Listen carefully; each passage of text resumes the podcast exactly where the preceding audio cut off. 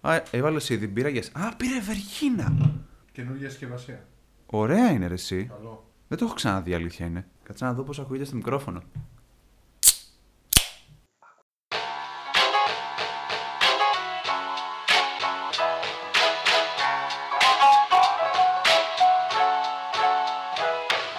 Αν το πήρες απόφαση να πατήσεις το play, ακούς το Strip Flakes. Ένα podcast ταξιδιωτικό, κινηματογραφικό όπως να το πεις, ακόμα και εκπαιδευτικό. Πίσω από τα μικρόφωνα, ο Χάρης και ο Αργύρης, ο Αργύρης και ο Χάρης, οι δύο δημιουργικές φωνές του podcast. Κάτσε αναπαυτικά και απόλαυσε. Γιατί έχεις κλείσει εισιτήριο. Στην πρώτη θέση.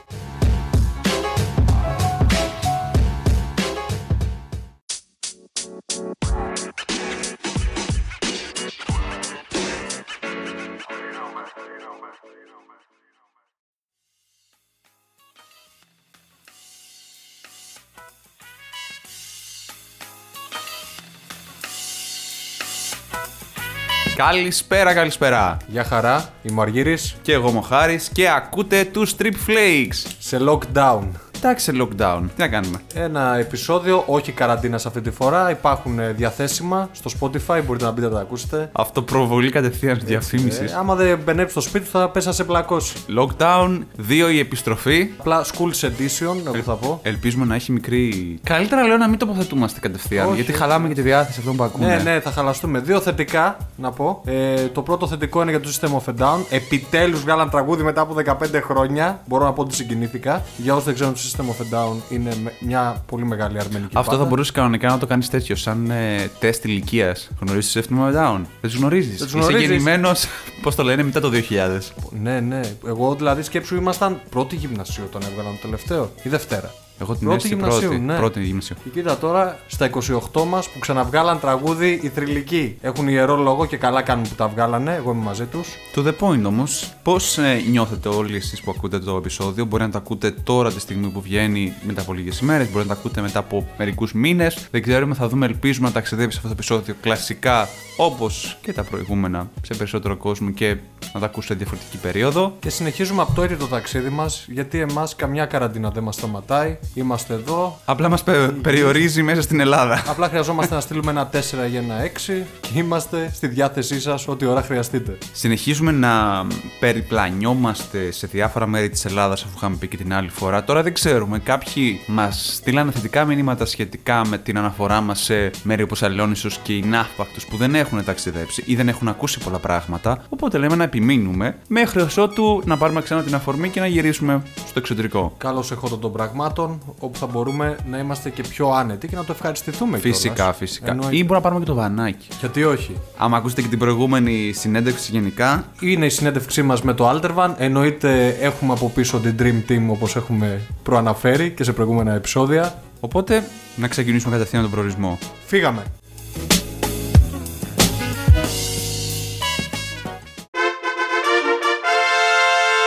Ταξιδεύοντας με τους Trip Flakes.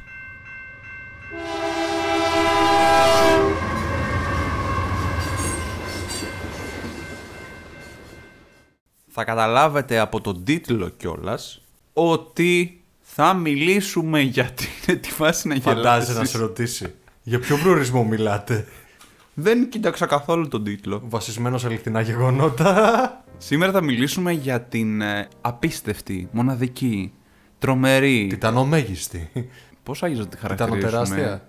Όχι, γιατί ήταν το Παγωμένη; Μικρή είναι. Παγω... Παγωμένη. Παγωμένη. Ναι, αλλά αυτό δεν είναι θετικό στοιχείο. Θέλω να βρεις ένα θετικό στοιχείο για τη συγκεκριμένη πόλη. Γραφική; Γραφική. Γραφική. Πες την, αγραφική. Εννοείται. Πανέμορφη. Βασικά θα ήθελα να ακούσω τις απόψεις αυτών οι οποίοι θα Αγγελοπουλική. ακούσουν. Όχι, αυτό δεν είναι επίθετο. Εντάξει, είναι Αυτό λίγο... είναι χαρακτηρισμός είναι λίγο, αργή- μόνο. είναι λίγο δικό μου. Μπαμπενιώτη. Είναι παραγωγής μας. Λοιπόν, θα μιλήσουμε για τη Φλόρινα. Για όσους δεν ξέρουν πού είναι η Φλόρινα, κατά πάσα πιθανότητα θα είναι από τον Νότο αυτοί που δεν γνωρίζουν για τη Φλόρινα, βρίσκεται στη Δυτική Μακεδονία και συγκεκριμένα, ή αλλιώς μπορούμε να πούμε στα σύνορα, πάνω στα σύνορα. Πρέσπες μεταξύ Αλβανίας και Σκοπίων. νότιος Ωραία, στα σύνορα λοιπόν, η Φλόρινα. Μ' αρέσει πώς την παρουσιάζεις, δεν μπορώ να γελάω κάθε φορά. Εμένα μου αρέσει πάρα πολύ. Η Φλόρινα, η Φλόρινα. Μα γιατί η Φλόρινα καταρχάς, να το πούμε από την αρχή, δεν είναι χαρακτηριστικό παράδειγμα ελληνικής πόλης, άμα το καλοσκεφτεί. Κάτσε ρε, εσύ. Άμα κάποιος επισκεφτεί τη Φλόρινα, μπορεί να βρει πάρα πολλά κοινά χαρακτηριστικά με. στα Να. σπίτια. Στα σπίτια τουλάχιστον. Στην Μόνο στα Άουσα, σπίτια. στη Φέρεια, στην Καστοριά. Κοίτα, Θέλω να σου πω όσον αφορά την αρχιτεκτονική. Τώρα η μορφολογία κάθε πόλης, άμα δεν είναι λιμάνι. Κοίτα, διαφέρει γιατί είναι η πιο ψηλά νομίζω σε υψόμετρο κτισμένη πόλη στην Μου Ελλάδα. παίρνεις, μου παίρνεις τα facts κατευθείαν πριν αρχίσω, έτσι. Ναι. Αυτό μου αρέσει κάθε φορά να το λέω, το θέλω να Όχι, το παίζω γιατί έξυπνος. στο δικαιολογώ αυτό που σου λέω. Ότι είναι διαφορετική πόλη. Ναι, δηλαδή διαφέρει από Εντάξει, τις ψηλά είναι άλλες και το πόλεις. διδημότυχο με την ίδια λογική. Ναι, ρε παιδί μου, δεν λέω αυτό. Εντάξει, το δημότυχο είναι flat. Καμία σχέση. Ε, δεν είναι ψηλά. Δεν νομίζω. Όχι, δεν Όχι, θεωρείται δεν, ψηλά. νομ- ε, δεν είμαι σίγουρος. Ε, διορθώστε με όσοι ξέρετε περί δεν έχω Εύρου. πάει στο διδημότυχο παιδιά. Ούτε εγώ ακόμα. έχω πάει. Δεν έτυχε. Οπότε, ναι, δεν έχω μπορώ- πάει στην άλλη άκρη, όχι στην. ε, Ξέρω ότι ο ανατολική. Εύρο είναι flat, ρε παιδί μου. Δεν, ξέρω, δεν είναι δηλαδή τόσο ψηλά. Μμμ. Δεν έχει Εντάξει. δηλαδή τόσο βουνό. To the point, γενικά όμως η Φλόρινα. Εγώ την ήξερα, φαντάζομαι την είχα μάθει πρώτη φορά όταν ήμουνα. Τρίτη, όχι. Δευτέρα γυμνασίου. Δευτέρα γυμνασίου. Δεν είχα πάει ποτέ στη Φλόρινα. Δεν πήγες στο ζωολογικό κήπο της Φλόρινας; Πρέπει να σου πω, δεν είχα πάει στη Φλόρινα γενικά μέχρι τη Δευτέρα γυμνασίου. Τότε στη Δευτέρα γυμνασίου με επιλέξανε για την ε, περιβαλλοντική ομάδα. Έτσι. Κάτσα ο Χάρης από τότε. Και κάναμε σύγκριση κλίματος Θεσσαλονίκη Φλόρινα. Εντάξει. Οπότε είχαμε πάει νομίζω για δύο μέρες. Δεν είχαμε πάει πάρα πολύ, ένα βράδυ. Ένα βράδυ όλο και όλο. Μέναμε στο πιο κεντρικό ξενοδοχείο. Το Lingos ήταν είναι το πιο κεντρικό ξενοδοχείο στη Φλόρινα. Τότε, όντας πιο μικρός κιόλας, είχα την ψευδέστηση ότι αυτή η πόλη έχει, είναι μεγάλη. Καμία σχέση, έτσι. Είναι Ε, γιατί άκουγες μικρή. πόλη και τότε σου ερχόταν στο μυαλό. Ε, είναι, αλλά είναι, είναι γενικά μικρή ρε. εσύ. Και ο πιο μικρός κιόλας, πιο αδαής, πιο αγαθός, μη γνωρίζοντας τι περιβάλλεται γύρω του. Για τη Φλόρινα δεν είχα, πω, δεν είχα γενικά ιδέα, έτσι. Και όταν είχα πάει κιόλας, θυμάμαι μόνο τις βόλτες δίπλα στον ποταμό, Σακουλέβα, και τα σπίτια αυτό, μέχρι εκεί. Ούτε καν το, τα μαγαζιά που βγήκαμε, δεν θυμάμαι. Είναι αυτό που ήθελα να πω για το χαρακτηριστικό παράδειγμα Ελλάδας. Γιατί λίγες ελληνικές πόλεις είναι χτισμένες σε ποτάμια. Αυτό, από αυτή την άποψη. Η αλήθεια πάντα. είναι πως ναι, ναι. Γι' αυτό. Τίποτα. Η άλλο. Αθήνα μετράει. Ε, όχι. Η Αθήνα δεν, τον Η κάλυψε, Αθήνα είναι τον, κάλυψε άστο. τον ε, ποταμό της. Δεν θα έλεγα, όχι. Κοίτα, το ιδιαίτερο κιόλας με την ε, Φλόρινα είναι ότι περιβάλλεται από τρία βουνά. Έχει τρία βουνά. Τον ε, Βαρνούντα, το Βέρνον και το, το Βόρα. Ο Βόρας είναι ο πιο γνωστός κιόλας που κάνουν νομίζω και κα- βγάζουν και νερά, κάτι τέτοιο. Νερά.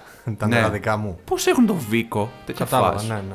Ωραία. Τέτοια φάση κυρίως. Έχουν το Βόρα που έχουν. Γιατί άμα πας στη Φλόρινα και πας στα σούπερ μάρκετ θα βρεις σίγουρα Βόρα. Θυμάμαι.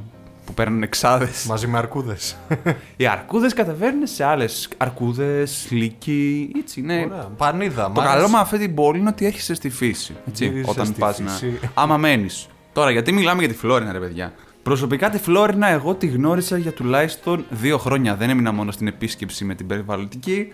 Δεν έμεινα μόνος στην ε, τριήμερη που πήγαμε μετά τον επόμενο χρόνο με την τρίτη γυμνασίου. Σοβαρά, Γιατί- πήγατε τριήμερη στη Φλόρινα. στη Φλόρινα. Να σου πω κάτι. Μια χαρά. Εμείς που πηγαίναμε τρίμερη Αθήνα και τρώγαμε 13 ώρες στο λεωφορείο. Αυτό ήταν στη Δευτέρα Λυκείου, εννοείς. Όχι, και τρίτη γυμνασίου. πήγα. Όντως. Ναι. Όχι, ρε φίλε. Δεν είχε καμία λογική. Έχεις αναρωτηθεί τώρα, πριν καταλήξω, γιατί και εσύ ήρθες και είδες και τη Φλόρινα, την επισκέφθηκες, θα πούμε μετά γι' αυτό.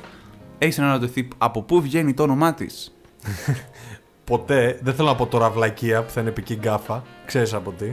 Πειράζει που είμαι και μεγάλη φίρμα. Αυτός- Για κανένα λόγο. Ο Όχι. Φλωρινιώτης ο Φλωρινιώτης είναι όντως από τη Φλόρινα. Α, ναι. Ε, Είναι Πάντως από τη όχι από εκεί, σίγουρα. Ναι, όχι, δεν είναι. Ναι, ο σίγουρα Φλωρινιώτης όχι. υπήρχε μετά, εντάξει. ναι. Γεννήθηκε μετά. Ε, αν ναι, μη τι προφανώς. άλλο. Ε, όχι, εγώ θυμάμαι μόνο το χυμό Φλόρινα που έπινα πιτσιρίκι. Όχι, ρε, εγώ σου λέω από πού βγήκε το όνομα. Δεν, ούτε καν μου έρχεται. Όντως. Ναι.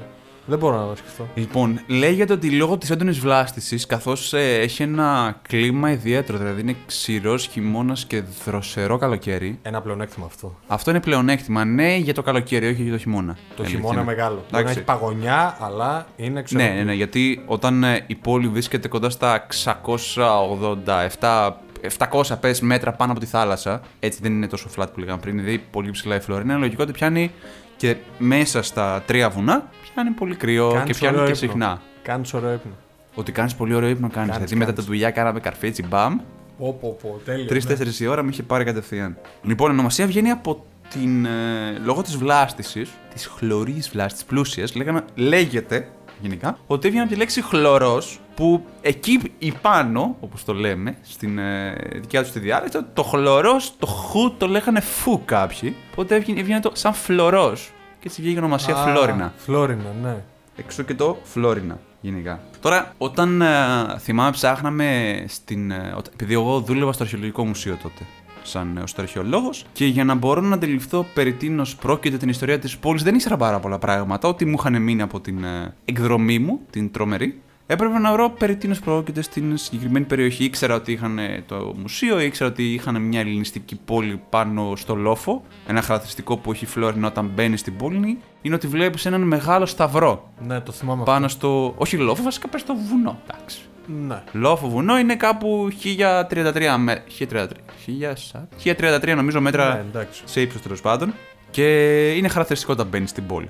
Τώρα, λέγεται ότι η ευρύτερη περιοχή, η αρχαία ονομασία, ονομασία της προήρθε από τον ε, ήρωο και εργο- αργοναύτη Λιγκαία. Λένε κάποιοι. Λιγκαία. Λιγκαία, ναι. Δηλαδή η ευρύτερη περιοχή ονομαζόταν ε, Λυγκιστίδα. Κάποιοι άλλοι πάλι λένε ότι προέρχεται από το θηλαστικό Lynx, Λίγκας. Λύκο, πες το όπως θέλεις τέλος πάντων. Όχι, Λύξ έχει μια διαφορά τέλος πάντων Λύγκας. Οκ. Τώρα για άλλους ήταν ε, η περιοχή πάνω, η ελληνιστική πόλη. Εκεί που υπάρχει ο Σταυρός Ναι, ε, κο- από κάτω. Είναι με βάση τα αρχαιολογικά ευρήματα που έχουν τέλος πάντων και τις ανασκαφές. Και γενικά αυτός, η περιοχή αυτού του λόφου λέγεται λόφος του Αγίου Παντελεήμονα. Στον οποίο δεσπόζει και ο. Έχει κάποια σχέση ο Άγιος Παντελεήμονας με τη Φλόρινα; Είναι ο πολιούχος. Α, ναι. Είναι ο Ωραία. πολιούχος της ε, πόλης. Τώρα για όποιον θέλει να μάθει, είναι τέλη του Ιούλη. Ιουλίου, κάπου εκεί πέρα, όπως θυμάμαι. Τώρα, ο βασιλικός οίκος των Λυγκιστών, προήλθε και τέτοιο, είχε βασιλιά τον ε, Αραβαίο. Δεν νομίζω ότι τους λέει κάτι αυτό το όνομα. Όχι. Μου θυμίζει πολύ με Εβραίου κάτι τώρα. Με ένα Αραβαίος. σκαραβαίο, αλλά εντάξει. καμία σχέση. Whatever. Whatever. Και είχε πρικύψα Ευρυδίκη. Όχι κομψή Όχι, κομψά. Ούτε και, ε, τούτο το βαγόνι θα μπορούσε. Ο- Τρένο. Ούτε αυτό. Η Τρένο. οποία όμως η πριγκίπισσα Ευρυδίκη πιάνω ήταν η μητέρα Πιανού. του Φιλίππου του Δεύτερου. Και έρχονται τα κομμάτια σιγά σιγά. Και συμπληρώνεται το μπαζλάκι. Τι ιδιαίτερη σημασία είχε από αρχαιότητα των χρόνων η συγκεκριμένη περιοχή της Φλόρινας; Και για ποιο λόγο, Για κάποιον δηλαδή που θέλει να μάθει κάποια πράγματα και να ξέρει δηλαδή για την περιοχή. και για ποιο λόγο αξίζει να επισκεφθείς και το αρχαιολογικό μουσείο, να φανταστεί. Ναι, νομίζω βασικά το, το αρχαιολογικό μουσείο που θα αναφέρουμε και στη συνέχεια είναι το μουσείο στο οποίο αξίζει πιο πολύ να επισκεφθείς, γιατί τα άλλα υπολειτουργούν κατά την άποψή μου. Δεν. Αν, για να μην πολυλογώ, ε, από την περιοχή περάσαν πάρα πολύ. Περάσαν ε, Έλληνε, Μακεδόνες, Τούρκοι. ε, Οθωμανοί. Ρωμαίοι, Σέρβοι, Τούρκοι, γενικά Βούλγαροι, περάσαν διάφοροι. Εκεί πέρα, ας πούμε, στην, πε- στην πολιτισμικά. περιοχή γενικά ήταν και, έγινε και μάχη μεταξύ του Σαμουήλ των Βουλγάρων και του Βουλγαροκτόνου. Του Βασίλειου. Του Βασίλειου του Βουλγαροκτόνου. Έτσι. Ακριβώς. Έχει μείνει. Εγώ τώρα γιατί ανέφερα και το Σαμουήλ είναι ότι εκεί πέρα μ, έγιναν ε, οι μάχες, τον είχε αποκλείσει κιόλας. Είχε ιδρύσει και κράτος. Είχε πρωτεύουσα αρχικά την Πρέσπα, φαντάσου. Και ύστερα μετά είχε την Αχρίδα που ανέβηκε πάνω, που είναι τώρα κοντά στα μπιτολα Και έχει μείνει τώρα έξω. Σίγουρα όσοι ακούνε για τη Φλόρινα θυμούνται τις Πρέσπες πάρα πολύ και τον Ιφαίο. Οι Πρέσπες που είναι οι δύο λίμνες για όποιον δεν ξέρει, στα σύνορα εκεί πέρα που αναφέραμε, εκεί υπάρχει και η περιοχή του Αγίου Αχιλίου και λέγεται ότι ο Σαμουήλ είχε κατέβει και πήρε το, το σκήνομα, άμα θυμάμαι καλά, το Αγίου Αχιλίου, το σκήνομα, κάπου εκεί πέρα τον ε, 10ο αιώνα μετά Χριστόν, από τη Λάρισα, ήταν τότε στη Λάρισα και το μετέφερε στην αντίστοιχη περιοχή που υπάρχει σήμερα πάνω στις Πρέσπε, ο Άγιος Αχίλιος και έχουν τμήματα από τη Βασιλική που έχει μείνει. Ενδιαφέρον. Για, κα- για όποιον το σκέφτεται τέλος πάντων. Κοίτα, η, η- γενικά η Φλόρινα έχει αναφερθεί και στην περίοδο της τουρκοκρατίας σε φρυμάνια. Τη λέγανε, πώς είπα για τη χλωρός φλωρός, το είχαν σαν ε, φιλόρινα, σαν φλόρινα, το είχαν στα τουρκικά, στα ελληνικά. Αλλά η μεγαλύτερη ανάπτυξη της ήρθε κατά το 1893 Καθώς βάλανε τρένο, βάλανε σύνδεση με τη Θεσσαλονίκη. Και αυτό το ανακάλυψα πρώτη φορά πέρσι το 19 που είχαν κάνει σε ένα άλλο μικρό μουσείο, το λένε το Μουσείο των Φλωρινιωτών Ζωγράφων, στο οποίο είχαν φωτογραφίες εξώφυλλα εφημερίδων και λέγανε ότι κόσμος σειραίει από τη Θεσσαλονίκη και την Αθήνα για να κάνει τις καλοκαιρινές διακοπές του. Πού; Στη Φλόρινα. Είδες Και τότε. είχαν εξοχικά, ήταν τρομερό αυτό το πράγμα. Επίσης η Φλόρινα είναι γνωστή επειδή από εκεί ε, μια σημαντική μορ- μορφή η οποία έδρασε ήταν ο καπετάν Κότα του Μακεδονικού Αγώνα, Ναι, με τον ναι, έχεις Πολύ ακουστά. γνωστός. Βέβαια. Έτσι. Και είχαν πάρα πολλούς Μακεδονομάχους. Τώρα, μέχρι το Νοέμβριο του 1912 ήταν υπό τουρκική Οθωμανική, ας το πούμε, κατοχή Οθωμανική, ναι. και μετά απελευθερώθηκε από τους Έλληνες. Αυτό όχι. Επίσης εκεί πέρα έπαιξε ρόλο και για το δεύτερο παγκόσμιο. Σου Δεύτερο ή λέω, πρώτο; για το δεύτερο. Δεύτερο. Στο δεύτερο. κα- Πρώτα απ' όλα, εκεί πέρα ξεκίνησαν κοντά στην περιοχή της Πρέσπα στην Κορέστια. Όταν ανακοινώσαν ότι πάνε να μπουν οι Ιταλοί και τρέξαν οι πρώτοι που πήγαν κανονικά ήταν από τη Φλόρινα. Ήταν το 33ο σώμα, σώμα πολέμου. Στρατιωτικό, μήπως, κάπου τέλο πάντων το λένε κάπως έτσι, αν θυμάμαι καλά. Που έκανε την πρώτη αντεπίθεση τέλος πάντων. Άρα έπαιξε σημαντικό ρόλο και στο δεύτερο Ακριβώς, παγκόσμιο. ακριβώς, ακριβώς. Ναι. Και επίσης κιόλας εκεί πέρα έληξε και ο... έχουν την λεγόμενη μάχη της Φλόρινα το 49 που έληξε ο φίλος. Ωραία. Ναι. Τώρα, όλα αυτά που σου είπα έχουν σαν αποτέλεσμα να έχει μείνει στην ε, περιοχή, να έχουν μείνει στην περιοχή διάφοροι άνθρωποι που κρατάνε πέρα από την ελληνική έχουν μια διγλωσία. Το έχω ακούσει αυτό. Η οποία είναι λεγόμενη, πώς το λένε, ντόπια, ντόπικη, ντόπικα, πες το πώς θες. Έχει μια μίξη λίγο. Αυτό το, το αποκαλούν σλαβο-μακεδονική γλώσσα, είναι, λίγο, πιο- είναι πολύ κοντά στα σλάβικα. Και έχει κάποιο κόσμο που τα μιλάει ακόμα, κυρίως στα χωριά η αλήθεια είναι. Εκεί στα σύνορα; Όχι μόνο στα σύνορα και περιμετρικά γι- δηλαδή στην ε, πόλη έχει διάφορους που τα μιλάνε ακόμα. Έχω ακούσει μες στην Δεν πόλη. είναι η ίδια διάλεκτος που μιλάνε και στα Ζαγοροχώρια στο Μέτσοβο που ακούγεται. Μ, νομίζω, αμφιβάλλω. Αμφιβάλλω αν είναι αυτό. Δεν νομίζω. Τώρα, Οκ. λοιπόν, για να σε απαντήσω, επειδή βιάστηκες και με ρώτησες εξ αρχής. Και σκόνταψα. Τώρα, για πολλούς, η Φλόρινα θεωρείται αρχικά η πόλη των καλλιτεχνών. Όχι άδικα. Τώρα, φυσικά, έχει βγάλει διάφορους ζωγράφους, επαγγελματίες και ερασιτέχνες που έχουν μείνει, που έχουν δράσει, αλλά μετά φυσικά κάποιους απορρόφησε η πρωτεύουσα, κάποιους απορρόφησε η πρωτεύουσα και πάλι λέγοντας. Γενικά έχει βγάλει πολλούς καλλιτέχνες. Υπάρχει πλέον και επίσημα αρκετά χρόνια, πέρα από τη Θεσσαλονίκη και την Αθήνα, σχολή καλών τεχνών στη Φλόρινα. Ναι. Κάτι το Ισχύει οποίο αυτό δεν που έχουν υπάρχει, άλλες ναι. επαρχιακές πόλεις. Α, επειδή έχει βγάλει πολλούς ζωγράφους είναι αυτό, ε.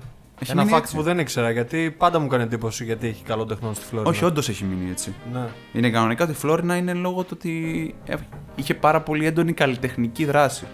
Άμα τώρα εσύ που ακούς και όλα στο συγκεκριμένο επεισόδιο να ρωτιέσαι όταν μας ανοίξουν ή άμα μας έχουν ανοίξει και έχεις τη δυνατότητα. Γενικά η Φλόρινα έχει την, ε, ας το πούμε, την ιδιότητα να- ή γενικά μπορείς να την επισκεφθείς οποιαδήποτε εποχή. Πολλοί την προτιμούν για το χειμώνα. Απλώς τώρα που είναι Χριστούγεννα που κοντεύουν. Είναι, Σίγουρα είναι, πιο... πολύ καλό το timing. Ναι, για να ακριβώ. πας στη Κοίτα, Φλόρινα. μπορεί να είναι πολύ κρύα, διαλέγεις. Σίγουρα, Ό,τι αλλά θα διαλέξεις- δεις κάτι διαφορετικό. Ό,τι διαλέγει, Έτσι. παίρνεις, λένε. Ακριβώς. Αποφάσεις. Συνήθως πηγαίνει έτσι. Θες κάτι ζεστό, πάνω εδώ δεν κάνεις.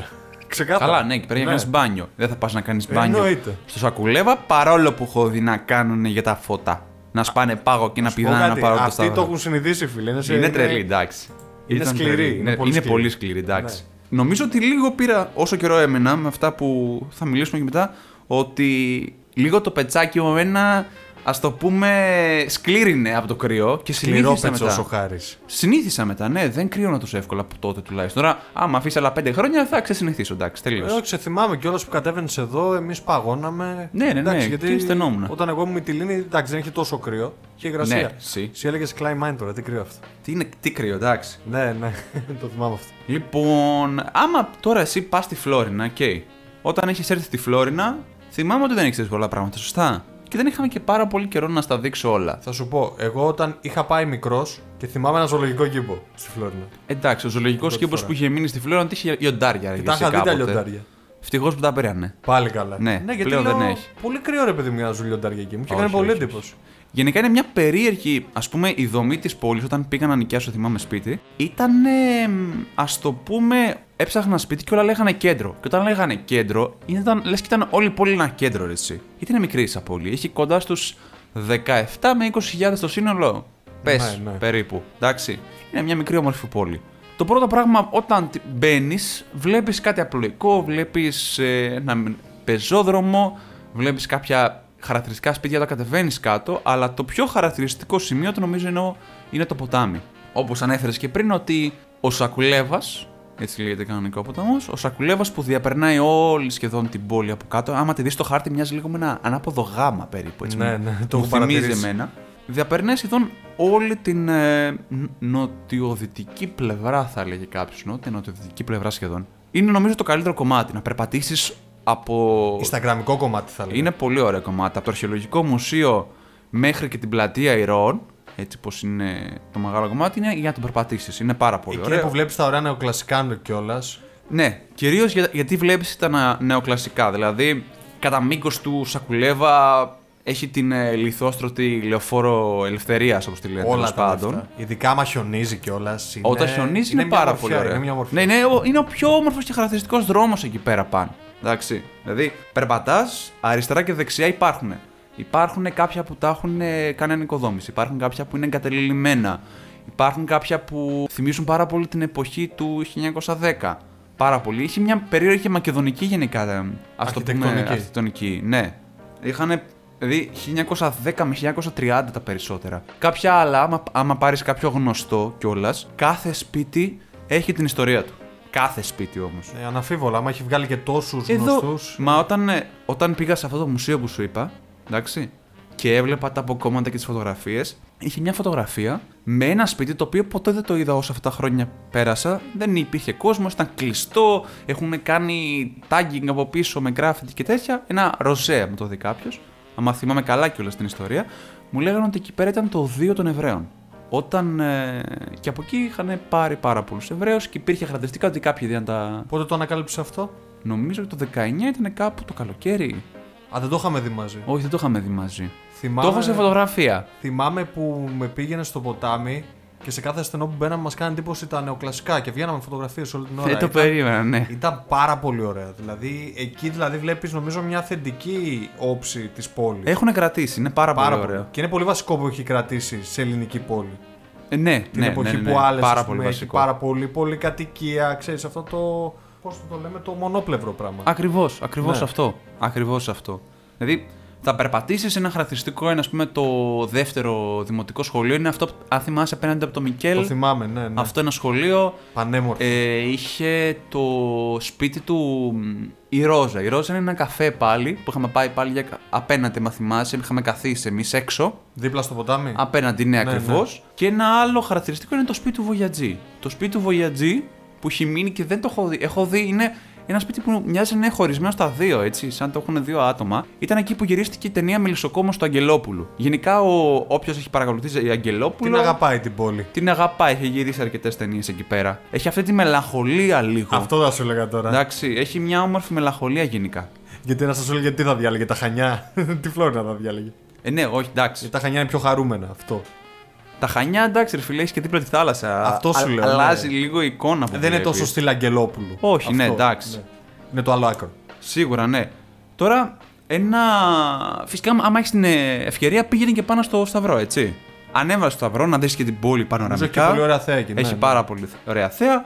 Περπάτα λίγο στον ε, πεζόδρομο, την Παύλη Μελά που λένε. Πήγαινε και στην αγορά. Τώρα, η αγορά, άμα τη βρεις γεμάτη, θυμάμαι χαρακτηριστικά εκείνο το ωραίο, έπαιρνα πάντα θυμάμαι, μανταρίνια. Μανταρίνια 50, 50 λεπτά το κιλό. Ε, Δεν είναι εκεί που πέναμε τι τραγιάσκες.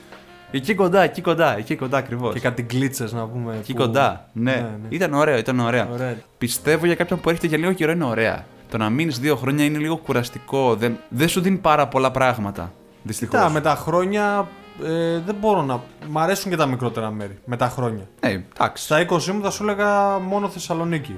Μόνο δηλαδή, Θεσσαλονίκη. Μεγάλη ναι. πόλη, τίποτα άλλο. Εντάξει, μεγάλη επειδή πόλη έχουμε πας Θεσσαλονίκη, συνηθίσει. Ναι. Έχουμε συνηθίσει εμείς. Με τα χρόνια δηλαδή που έχω μείνει και Λέσβο και Καβάλα, δηλαδή αρχίζω να εκτιμώ λίγο τα μικρότερα μέρη. Αυτό. Ξεκάθαρα αυτό όμως. Ναι. Ξεκάθαρα. Οπότε όπως δεν το ξέρω αν είπες. μπορώ να ταυτιστώ τόσο πολύ. Εντάξει. Όχι, κοίτα. Μπορώ να το κατανοήσω. Άμα ήσουν συγγραφέα, πίστεψέ με, ή άμα έγραφες ή άμα ήσουν κινηματογραφιστής, θα ήταν τα μαμ. Εγώ στο είχα πει, αν ήμουν να γράφω μόνο, άφησε με ένα χρόνο στη Στεμνίτσα, στην Στη Ορεινή Στεμνίτσα. Αρκαδία. Ναι, και άστο. Ένα χρόνο.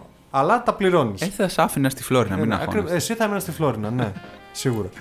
Τώρα, Τι θα φάω; τι θα φας, εσύ θα με ρωτήσεις, θα φας, εγώ δεν τα το φάγα φάγες. όλα. Εσύ, λοιπόν, Είπα κρατήσω παιδιά, χαρακτήρα. το... Τώρα για να μην πε- πεταχτούμε κατευθείαν στο τι θα Και φάμε, μην θα γουρουνιάσουμε. πω το πιο σημαντικό σημείο. Που Α, πισ- ωραία. Τώρα δεν ξέρω τι θα γίνει με αυτό. Λοιπόν, γενικά στη Φλόρινα, στις 23 του Δεκέμβρη γίνεται ένα έθιμο. Είναι το λεγόμενο Ναι, ρε, φίλε. έλεγχο- έθιμο των φωτιών. Το καλύτερο έθιμο ποτέ. Το καλύτερο, ό,τι καλύτερο. Λοιπόν, κατά τη διάρκεια αυτών ε, του έθιμου τέλος πάντων, ανάβουν, ε, μαζεύουν βασικά, ας το πούμε, ξύλα σε διάφορα σημεία που είναι γνωστά στο ευρύ κοινό και κατά τις 12 η ώρα, έτσι, τα μεσάνυχτα, ξεκινάνε μεγάλες φωτιές σε στα αυτά τα διάφορα σημεία. Συνήθως έχουν και, ε, ξύλα από κέντρο για να κάνουν θόρυβο. όταν σπάνε και λένε ότι όταν καίγεται θεωρείται ότι διώχνουν τα κακά πνεύματα. Έτσι έχει μείνει. Κάποιοι άλλοι κιόλας το έχουν ε, συνδέσει και με τη λογική ότι καίγανε τότε οι, οι βοσκοί για να ζεστάνουν Το βρέφος. το βρέφος, κάτι τέτοιο θυμάμαι, το νεογέννητο, κάτι τέτοιο που είναι άρρηκτα συνυφασμένο τέλος πάντων. Με τα Χριστούγεννα, ναι. Ε, ναι, ναι, με τα Χριστούγεννα, γι' αυτό το ε, κάνουν πριν τα Χριστούγεννα. Ε, τώρα χορεύουν από το μεσημέρι, ρε. Τι με λες τώρα, ρε. Χορεύουν από το μεσημέρι. Αυτό, γίνεται ναι, χαμός. αλλά εμείς θα πάμε στο άλλο κομμάτι πιο πολύ. Είναι ότι συνήθως ξεκινάει από την αρχή της ημέρας αυτό το πράγμα και παλιά, παλιά λέγεται, τώρα δεν ξέρω αν το κάνουν ακόμη, ότι συνήθιζαν και πηγαίνανε οι ομάδες, είναι ανάλογα ομάδες. Ξέρω εγώ, είμαι στην ομάδα της πλατείας Ηρών, στην ομάδα του παλιού Χαμάμ και πάει λέγοντας, ή πάνω στο τάδε μέρος και ότι πηγαίναν και κλέβανε ξύλα, ρε. Αλήθεια. Ναι, και πηγαίνουν και κλέβαν τα ξύλα και όταν ε, άμα τα έκλεβες, ξέρω εγώ, άμα, τα, άμα σε πιάνανε, Σε δέρνανε. φέρνανε. Τι είναι, πάω Ολυμπιακό, τι φάση. Είχαν μια κοντρίτσα, τέτοια φάση. Οκ. Ήταν κάτι τέτοια. Το ωραίο της υπόθεσης επίσης είναι ότι, όπως είπες και εσύ, ότι από το πρωί ξεκινάνε, κάναν διανομή φασολάδας και κρασιού. Κρασί, κρασί. Το θυμάσαι αυτό έτσι. Οπότε γενικά Τα εκείνη την σουβλάκια τα ημέρα. ξέχασες. Τα σουβλ... ε, εντάξει τα σουβλάκια. Η φασολάδα είναι το θέμα. Ρε. Η σουβλάκια τρως κάθε μέρα. Ε, εντά- όχι, φασολάδα πολύ τίμια. Πάντως για Ναι, φασολάδα αυτό. που δίνουν ε, τζάμπα είναι πολύ νόστιμη. είναι, είναι. όλα και όλα. Ε, φίλε, είναι. Το παραδοσιακό. Φα, φασόλια πρεσπών. Ναι, ε, βέβαια. Δεν το ξεχνάμε. εννοείται, Ναι. Αφού που λέμε για τέτοια, δηλαδή, είχες έρθει. Το θυμάσαι ακόμα αυτό, έτσι; Εγώ Πη... Φτάν... Φτάνετε, σας πηγαίνω. Τρώμε εκεί πέρα. Πάμε για καφέ. Πάμε μετά. Και είχες ζέστη σε- για δεδομένα τσίπουρα. Δεκεμβρίου. Ναι, ακριβώς. Θυμάμαι να λέω ζεστάθηκα να βγάλω το παλτό μου. Πού στη Φλόρινα τέλη Δεκεμβρίου. Τι άλλο ξέρει για τη Φλόρινα; Χαρακτηριστικό από φαγητά. Ε, και παπάκια. Και παπάκι και τι άλλο. Α, ε, την πιπεριά. Έτσι, μπράβο. Πιπεριά Φλωρίνη. Ναι, Πιπεριά ναι, Φλωρίνης. ναι. Ξέρεις, ε, στο φούρνο με φέτα Ναι. και λάδι από πάνω, ξύδι. Ό, τέλειο, ρε. Τέλειο. Κάτι άλλο που δεν κατάφερα να, δεν κατάφερα να σας πω να δοκιμάσετε. Τι; Οι γιαουρτοκευτέδε. Μου έχει μείνει αυτό, δεν το έχω φάει πουθενά άλλου.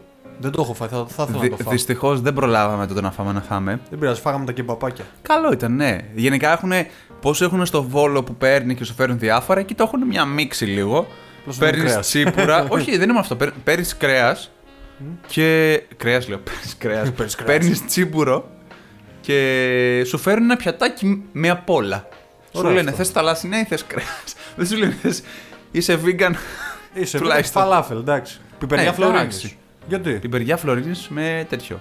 Όχι, φέτα δεν ξέρω. Όχι, φέτα μπορείς να Την το περιά κάνεις Φλωρίνης. έτοιμο, ρε, με ξύδι Τρομερή. και λάδι. Μανιτάρια, κάνουν Μανιτάρια. τρομερά. Γενικά στη Φλόρινα ξέρουν να τρώνε. Αυτό μου έχει μείνει εμένα. Ναι, ναι. Μπορώ να, πω, μπορώ να συμφωνήσω απόλυτα ότι ξέρω να τρώνε. Αυτό ναι, ρε, εσύ. Και 20 Δεκεμβρίου διασκεδάζουν λες και δεν υπάρχει αύριο. Δηλαδή, επικά, επικές ιστορίες έχουμε. Ε, καλά, ότι έχουμε επικές. Έχω την, την πρώτη. Τι; Την τόπου ιστορία, έλα. Ποια από όλες; Πες εσύ μια άντε, να δω αν είναι αυτή. Εγώ τις είχα μαζέψει για να θυμηθώ, δηλαδή. Έχω κάνει φωτιές στη Φλόρινα τρεις φορές. Την πρώτη φορά τα πήγα, τη δεύτερη με εσάς και την τρίτη όταν ε, κατέβαινα από την ε, Αγγλία τότε. Όταν ξεκινούσαμε και το podcast.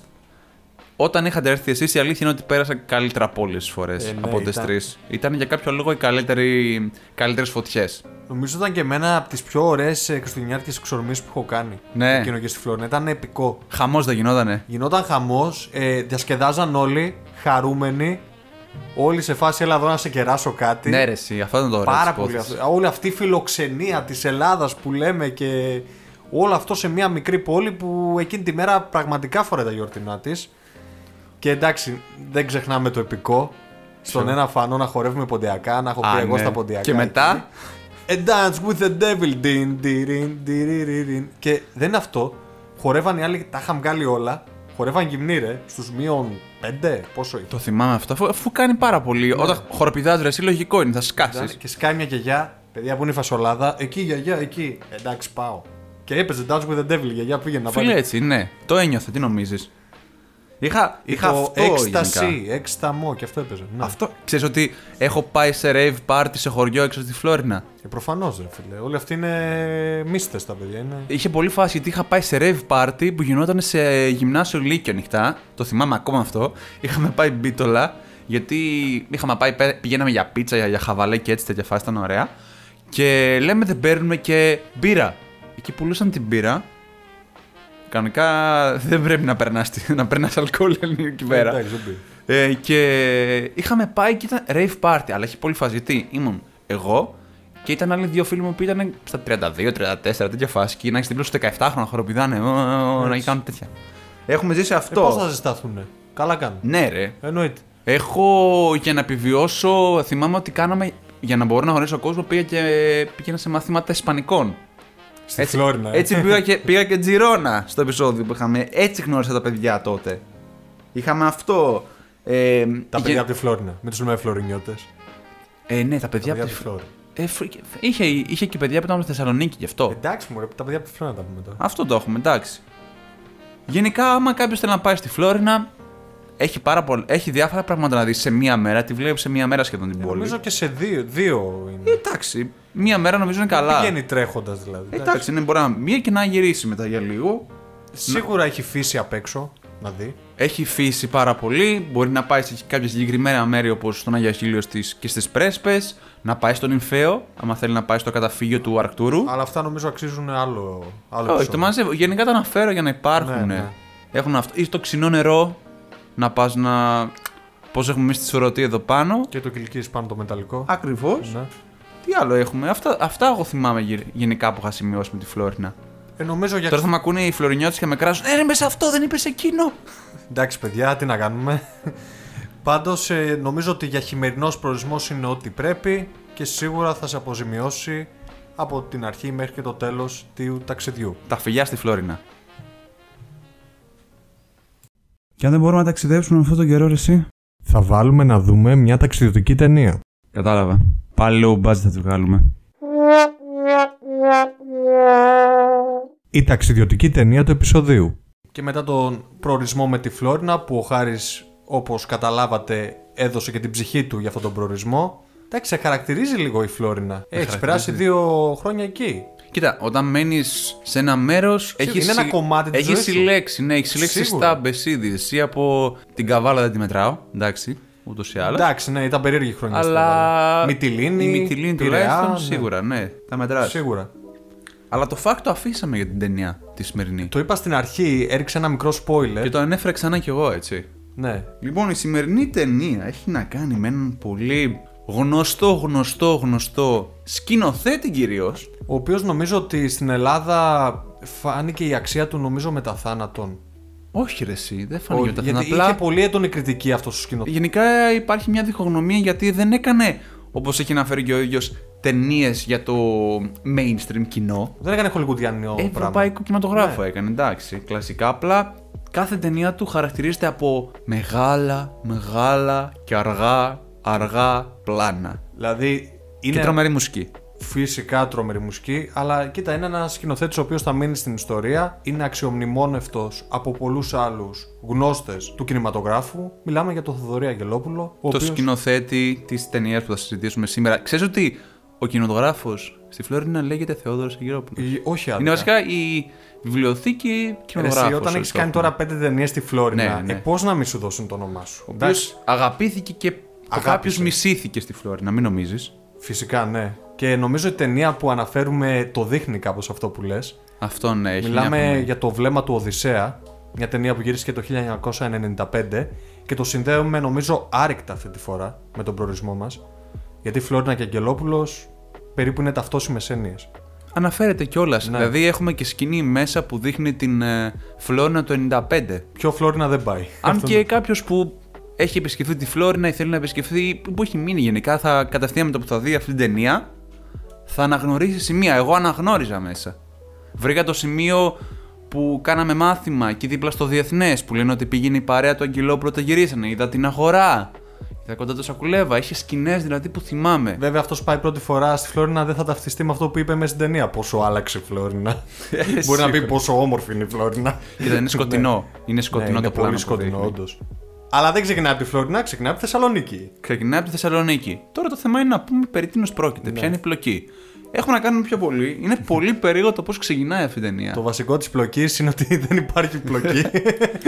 Είναι πολύ μεταφορική. Είναι τέρμα μεταφορική. Είναι ταξιδιωτική ταινία με την έννοια ότι ο χαρακτήρας μας, ονόματι Α, καταλαβαίνετε τώρα για- σε ποιον αναφέρεται το Α, Έιφορα Αγγελόπουλος. Έιφορο Αγγελόπουλος, Είναι ένας σκηνοθέτης Έλληνο-Αμερικανός, ο οποίος παίζεται από τον ε, Harvey Keitel. Harvey Keitel. ε, Pulp Fiction, ε, Reservoir Dogs, Grand Budapest. Grand Budapest. Γενικά ήταν στα 90s λίγο μουσα του Ταραντίνο και όχι Ήταν άδικα. γνωστός. Μιλάμε για Είναι- μια ηθοποιάρα. Είναι γνωστός ηθοποιός. Και μου έκανε εντύπωση πως αυτός ο ηθοποιός δεν ήξερα ότι το παίζει αυτός.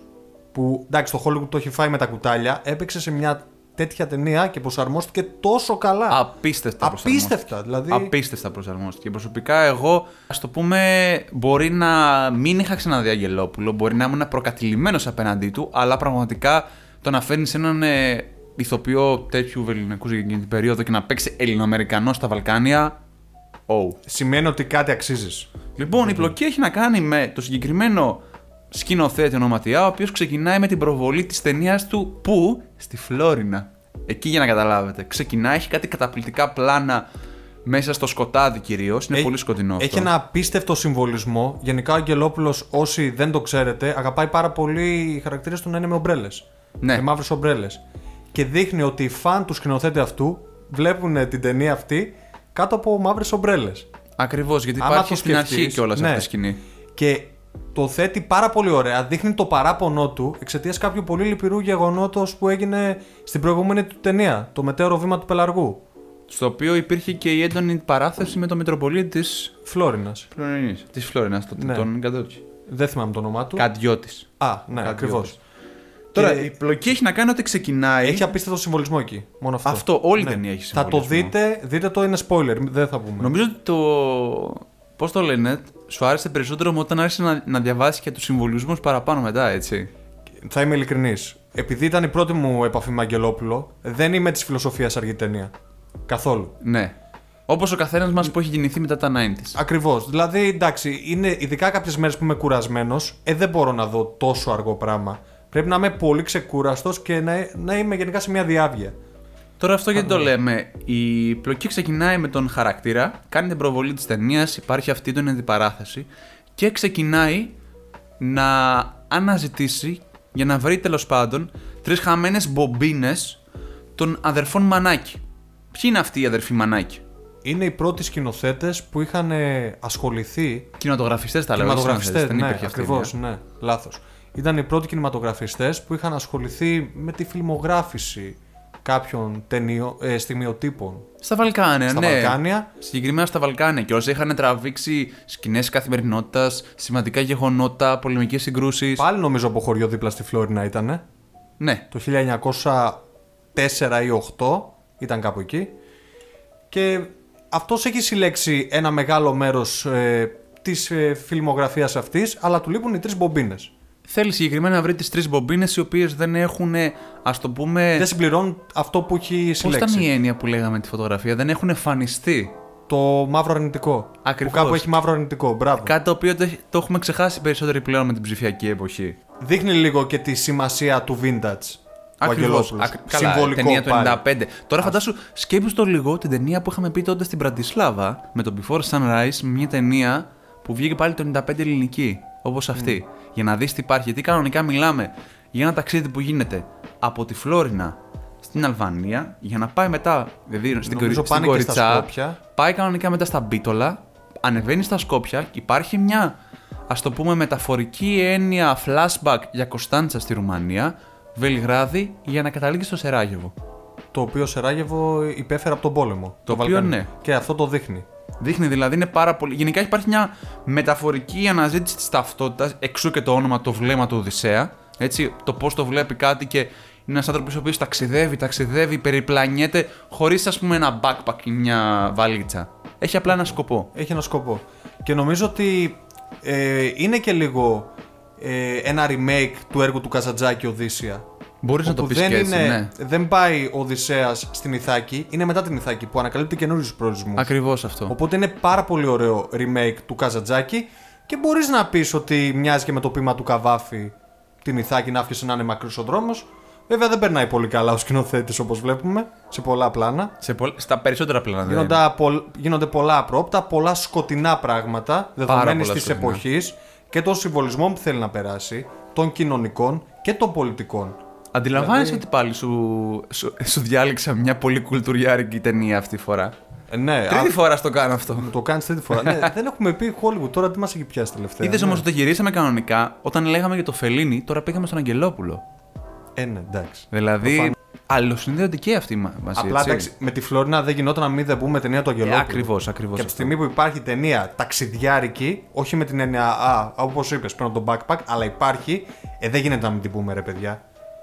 Εδώ τώρα αυτό που μας είπες που ο κινηματογράφος ονομάστηκε Αγγελόπουλο, εγώ δεν το ήξερα. Είδες, μαθαίνεις τώρα. Θα το μάθουν και οι υπόλοιποι. Και κάτι άλλο, ε, έχουμε στο Trip Flex μετά τον Γκάιλ Γκαρσία Μπερνάλ, δεύτερη μουσα, το Θανάση Βέγκο. το Βα- πετυχαίνουμε δεύτερη φορά. Δεύτερη φορά ο Θανάσης Βέγκος στις ταινίες που αναφέρουμε κιόλας είναι για μια μικρή αλλά πάρα πολύ δυνατή. Έχει σκηνή. μια επική σκηνή. Μπορούσε να την παρομοιάσει και με έναν Έλληνα μετά την καραντίνα, αλλά έχει πολύ γέλιο. Είναι, αλλά είναι πολύ πάρα ωραία. πολύ ρεαλιστική, είναι πάρα πολύ βαθιά και είναι πάρα πολύ δυνατή η σκηνή συγκεκριμένα. Πάρα Παίζει πολύ. τον ταξιτζή, ας πούμε, ο Βέγκος. Είναι μια σκηνή, αλλά είναι τούμπανη. Είναι από το τις Βέγκο. κλασικά λίγες ταινίες που έχουμε δει που παίζει ο Βέγκος σε δραματική γιατί οι περισσότεροι τον έχουν συνδυάσει με κομμωδία. Και για αυτή την ταινία ε, έχουν γράψει περιοδικά, νομίζω το New York Times. Το ο- Time, το, Time, το ναι, περιοδικό.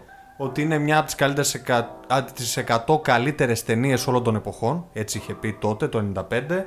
Και είναι πολύ ωραίο το, το απόθεγμα του Wim Wenders, ο οποίος λέει ότι είναι μια ταινία που θα μείνει στην ιστορία. Είχε πάει τότε, αφού την είχε δει, πήγε στο Τόκιο και ακόμα του μέναν εικόνες από τα Βαλκάνια. Μιλάς Φαντάσου- τώρα για την προβολή στις Κάνες. Που, είχαν ναι, γίνει. που δεν πήρε το Φίνικα τότε, την πήρε την επόμενη χρονιά. Είχε μια επική Αδικήθηκε. σκηνή. Είχε μια επική τέτοια. Γιατί κανονικά ο Wim Wenders που είχε πάρει, τη, που είχε πάρει κανονικά το χρυσό φίνικα για το underground.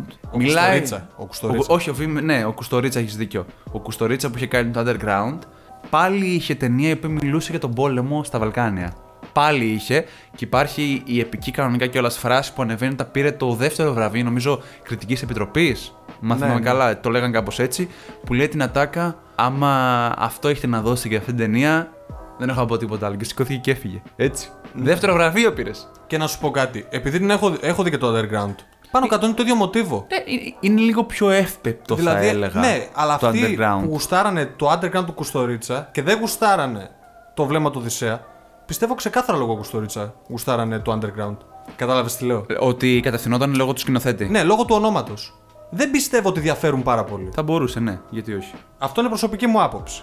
Γιατί δεν γίνεται να σου αρέσει το underground και να μην σου αρέσει το βλέμμα του Οδυσσέα; Δεν Προσωπική πειράζει. μου Τουλάχιστον γνώμη. μετά την. επ- Πότε ήταν, την, ε, μετά από δύο χρόνια που Ναι. πήρε για το αιωνιότητα και μία μέρα. Ακριβώς. Ναι, και το πήρε και το πήρε νομίζω και πανηγυρικά. Ε, το έδωσε και ο Σκορτσέζε κιόλας. Θυμάμαι, ναι. έβλεπα το βιντεάκι, έβλεπα το βιντεάκι κανονικά που ανεβαίνει πάνω. Είναι, έχει μια φάτσα και όλα. Φάση, άντε πηγαίνετε, ρε φίλε, μου δώσετε το βραβείο, τι να σας πω. Το παίρνει, θυμάμαι ότι δεν έχει. Άμα θυμάμαι καλά, δεν, δεν λέει πολλές ατάκες. Είναι σαν ένας. Είναι σαν τις ταινίες του. σαν ένας Δεν λέει μελαγχολικός τυπάγος. Φάση, άντε, μου το έδωσε. Όχι, εντάξει. είναι άντε. σαν, τις, είναι σαν τις ταινίες του. Ε, κοίτα, από όλες τις ταινίες γενικά το βλέμμα του Οδυσσέα θεωρείται πιο- το πιο, η πιο αυτοβιογραφική ταινία που έχει κάνει. Ναι, έχει, καταρχάς έχει πάρα πολύ ωραίους συμβολισμούς και με την Πινελόπη, μιας που είπαμε Οδύσσια.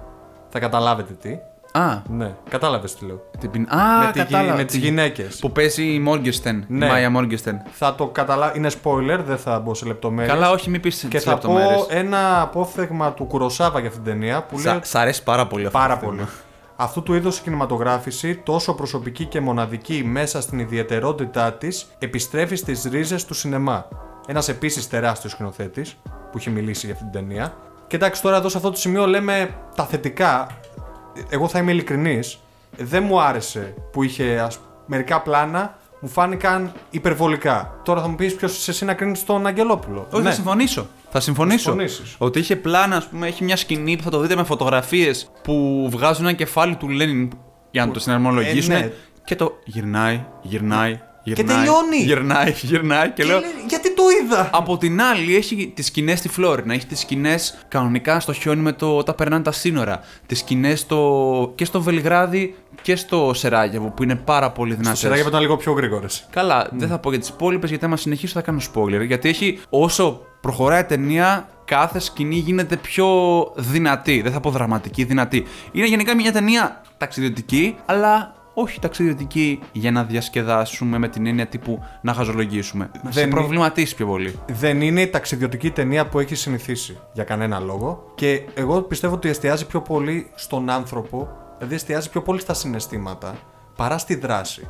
Δηλαδή, συμβαίνουν πράγματα και στα δείχνει από την οπτική γωνία του εαυτού σου, με τα μονόπλανα που κάνει. Δηλαδή η τελευταία σκηνή στο Σεράγεβο, που γίνεται ένα πολύ λυπηρό γεγονός, δεν στη δείχνει τη σκηνή. Στην αφήνει στη φαντασία σου.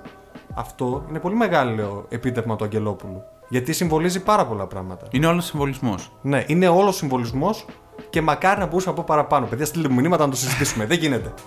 Η ταινία λοιπόν του επεισοδίου, το βλέμμα του Οδυσσέα. Απολαύστε την ξεκούραστα και με προσοχή. Για ποιο να μιλήσουμε πρώτο; Instagram. Blog. Blog. Instagram. Instagram. Blog. Blog. Ε, αποφάσισε ρε φίλε. Τι θέλεις; Οι προτάσεις μας για αυτό το επεισόδιο. Και μετά το βλέμμα του Οδυσσέα, το οποίο το προτείνουμε με κλειστά τα μάτια, να το δείτε με το δικό σας βλέμμα. Τι, τι ειρωνεία είναι αυτή; Τι λογοπαίγνιο ήταν εδώ Έτσι, τώρα; έτσι. Τα, ε, το βλέμμα του Οδυσσέα δείτε το με κλειστά τα μάτια. με το δικό σας βλέμμα, ε, πω. Οκ. Δες πάλι ρε. Γυρνάμε πάλι. Έτσι, δε. ήρθε το χάος. Λοιπόν, περνάμε στο τρίτο κομμάτι. Σοβαρευτούμε λίγο. Συνοψίζοντας κιόλας. Ναι. Έτσι το τελευταίο μας, το, αγα- το τέταρτο αγαπημένο, αλλά νομίζω ότι θα αγαπήσουμε γενικά όλο το επεισόδιο. Ναι, ναι. Αυτό το επεισόδιο δεν... ήδη το έχω βάλει στην καρδιά μου. Κουλτούρα με έχεις κάνει. Στο επόμενο Hollywood δεν μπορώ. Ε, λίγο να σε βάλω σε προβληματισμό. Πρέπει λίγο. Το καλό με αυτό το podcast είναι ότι κάθε φορά και μεταξύ μας μαθαίνουμε νέες ταινίες ή προβληματιζόμαστε. Γιατί και εγώ δεν ήξερα ταινίες, και ο Αργύρης δεν ήξερε ταινίες και τις είδαμε. Έχω να το, Για να έχω, το σχολιάσουμε. έχω πει πάντα. Σκοπός είναι η αναζήτηση. Ακριβώς το ταξίδι. Έτσι. Λοιπόν, let's go! Το Insta και το blog του επεισοδίου για σήμερα είναι. Drumming, ξέρω εγώ. Πάμε. Λοιπόν, Εγώ λέ- εσύ. Μα- Δεν έχω και ένα κέρμα να το κάνουμε κορώνα. Την προηγούμενη φορά είχε πει εσύ νομίζω. Ναι, πες ε. το εσύ, άντε. Ωραία. Σ' αφήνω. Λοιπόν, εγώ θα πω το Instagram προφίλ αυτή τη φορά. Για αυτό το Instagram προφίλ, για να μπορούμε να το συνδυάσουμε. Από τη Φλωρινα, ξέρεις. Όχι, ρε, καμία σχέση δεν έχει το συγκεκριμένο προφίλ. Για να το συνδυάσω λίγο με τον. α, το μελαγχολικό αέρα. Γενικά με αυτό τον αέρα που ας το πούμε. Το, οι φωτογραφίες που βγάζει στο, στο συγκεκριμένο προφίλ λέγεται Iris the Sea. Είναι από την Ειρήνη. Έτσι είναι το όνομα της κοπέλας, Ελληνο-Ιταλίδα, Greek Italian γράφει τέλος πάντων. Βορρά είναι νότια Ιταλία. Πού να γνωρίζω, δεν γράφει κάτι άλλο. Εντάξει, άμα είναι βόρεια είναι σίγουρα λίγο Μπορεί πιο... να είναι η κοπέλα από τέτοιο ρε. Να είναι Ελληνίδα και να έχει καταγωγή από Ιταλία, δεν γνωρίζω. Εντάξει. Ειρήνη, Δεν άμα έχω μας διαλέξει. ακούς να μας απαντήσεις. Το θέμα της υπόθεσης είναι ότι το συγκεκριμένο προφίλ το είχα μάθει τυχαία από ένα γκράφιτι στην Αθήνα. Προσπαθώ να θυμηθώ τώρα πίσω από ποιο ξενοδοχείο ήτανε. Κοντά στο μεταξουργείο, αν θυμάμαι καλά. Που είναι μια φωτογραφία της που κάθεται στο παράθυρο και διαβάζει. Και κάποιος πήρε αυτή τη φωτογραφία και την έκανε ε, γκράφιτι και έγινε ιδιαίτερα γνωστή μετά στο ευρύτερο κοινό τέλος πάντων. Και έτσι βρήκα και το προφίλ. Γενικά στο σύνολό του αυτό το προφίλ έχει μια γλυκιά ε, μελαγχολία φθινοπόρου. Δηλαδή, άμα ήθελα να το χαρακτηρίσω σαν μια εποχή που όλοι βλέπουμε χειμερινές, φθινοπορεινές, καλοκαιρινές φωτογραφίες, η συγκεκριμένη έχει ένα μουντό μεν, Ρεαλισμό. Μουντό ρεαλ, ρεαλιστικό ε, φθινοπορεινό στοιχείο να πλανέται σε όλο το λογαριασμό της τέλος πάντων. Πώς το λέγαμε εκείνο παλιά, σε ένα είδους σέπια, λίγο κυριαρχεί το καφέ πάρα πολύ στους χρωματισμούς. Το πορτοκαλί που κυτρινίζουν τα φύλλα. Όχι τόσο έντονο, είναι Το πιο, κυτρινό. είναι πιο σκούρο τέλος πάντων. Να Σου αφήνει αυτή, έχει ωραίες φωτογραφίες στο συγκεκριμένο account για να ακολουθήσει τέλος πάντων. Θυμίζεις κάτι από φθινόπωρο. Ναι, ταιριάζει α- απίστευτα νομίζω. Ναι. Φλόριν Αγγελόπουλος, τουλάχιστον για μένα προσωπικά έτσι πώς το περιγράφω. Ξέρεις τώρα, θα μας πει μετά. Θα μας πήγε η κοπέλα φυσικά. Οπότε μπορείτε να το ακολουθήσετε. Θα βάλουμε και Ακριβώς, τα link. ακριβώς. Και τώρα πάμε στο blog το οποίο πάλι θα μιλήσω, θα μιλήσω για μια κοπέλα αυτή τη φορά. Πήραμε κοπέλες σήμερα. Ναι. Πού, πού. Τα κορίτσια έχουν την τιμητική τους. Μιλάμε για την ελευθερία, το έχω κάνει πρόβα. Γιαγί. Γιαγί. Γιαγί. Αυτό είναι το, Επίθετο. όνο- το, όνο- α, το όνομα της κοπέλας. Ναι. Το επίθετο, το γιαγί. Το όνομα είναι ελευθερία. Οκ. Εντάξει, το, το blog λέγεται ελεύθεριζωή.wordpress.com Α, το γνωρίζω, ναι. Το γνωρίζεις; Ωραία. Είναι για μια κοπέλα η οποία παρόλο που έχει τελειώσει βιβλιοθηκονόμο στην Αθήνα μόνο με αυτό δεν έχει ασχοληθεί. Όπως Ε, όλοι μας. όπου- ναι, Σχεδόν εντάξει, τέλος πάντων. Μπορώ να πω ότι είμαι λίγο τυχερός. Εσύ από τους τυχερούς, ναι. Ναι. Οπότε η κοπέλα ε, είχε ασχοληθεί πολύ με το pole dancing, το οποίο τότε δεν υπήρχε στην Ελλάδα. Μιλάμε περίπου το 8-10. Οκ. Ε, και, από τότε, επι- και άρχισε να το ψάχνει. Δηλαδή ταξίδευε, πήγε κάποια ταξίδια στο εξωτερικό για να το ψάξει παραπάνω με το pole dancing. Και κατα... ήταν νομίζω από τις πρώτες που άνοιξαν σχολή στην Ελλάδα, στην Αθήνα και μετέπειτα στη Θεσσαλονίκη. Το θυμάμαι και αυτό, ναι. Έχει πολύ ενδιαφέροντα άρθρα ε, για προορισμούς και πολύ ιδιαίτερους. Α πούμε, έχει άρθρα για την Ιαπωνία, για την Πορτογαλία που θέλω να πάω πάρα πολύ. Ε, ένα αξιοπρόσεκτο άρθρο ήταν για τα τύρανα της Αλβανίας που λέει ένα, το κρυφό διαμαντάκι ή ευχάριστη έκπληξη, μια πόλη. Νομίζω ότι ξεφεύγει από τη λογική των ε, 10 πραγμάτων να κάνει Σίγουρα και είναι πιο ξεφεύγει. πολύ ημερολογιακό. Ναι, πάρα πολύ. Αφηγείται τα προσωπικά της βιώματα, τι της άρεσε, τι δεν της άρεσε. Γενικά όλο αυτό το μοτίβο υπάρχει. Και έχει και ένα πολύ ωραίο άρθρο που έχει κάνει με ένα βανάκι τώρα το καλοκαίρι που ταξίδευε. Με το βανάκι το Rolling Turtles. Α, σωστά. ναι, και το σωστά. ανέβαζε πάρα πολύ και στο Instagram. Γενικά ένα προφίλ αξιοπρόσεκτο που το προτείνουμε να το δείτε. Ένα blog. Άρα το σημειώνουμε και αυτό, τα βάζουμε και τα link. Iris, The Sea και ελεύθερη ζωή.blogspot.com. WordPress. WordPress. Πες, WordPress, πάλι καλά, είπα και εγώ blogspot. anyway, Και σε αυτό το σημείο να σας α- αφήσουμε για ακόμη μια φορά. Τα λέμε πάλι σε δύο εβδομάδες καλώς εχόντων των πραγμάτων. μην ξεχνάτε να κάνετε subscribe στο YouTube. Στο Spotify, στο Castbox, στο Apple Podcast. Αφήνετε κάποιο σχόλιο, μας ε, βοηθάει πάρα πολύ. Σχόλια όχι μόνο άμα είναι καλό το επεισόδιο. Τι σας άρεσε, τι δεν σας άρεσε, τι θα προτείνετε παραπάνω. Γενικά το feedback σας είναι απαραίτητο και το θέλουμε πάρα πολύ γιατί γινόμαστε καλύτεροι. Και καραντίνα ή όχι δεν πτωούμαστε, θετική σκέψη και όλα θα λυθούν και θα πάνε καλά. Την υγεία μας να έχουμε και όλα τα άλλα θα έρθουν. Πάρτε σημειωματάριο και τα λέμε την επόμενη φορά. Πολλά φιλιά.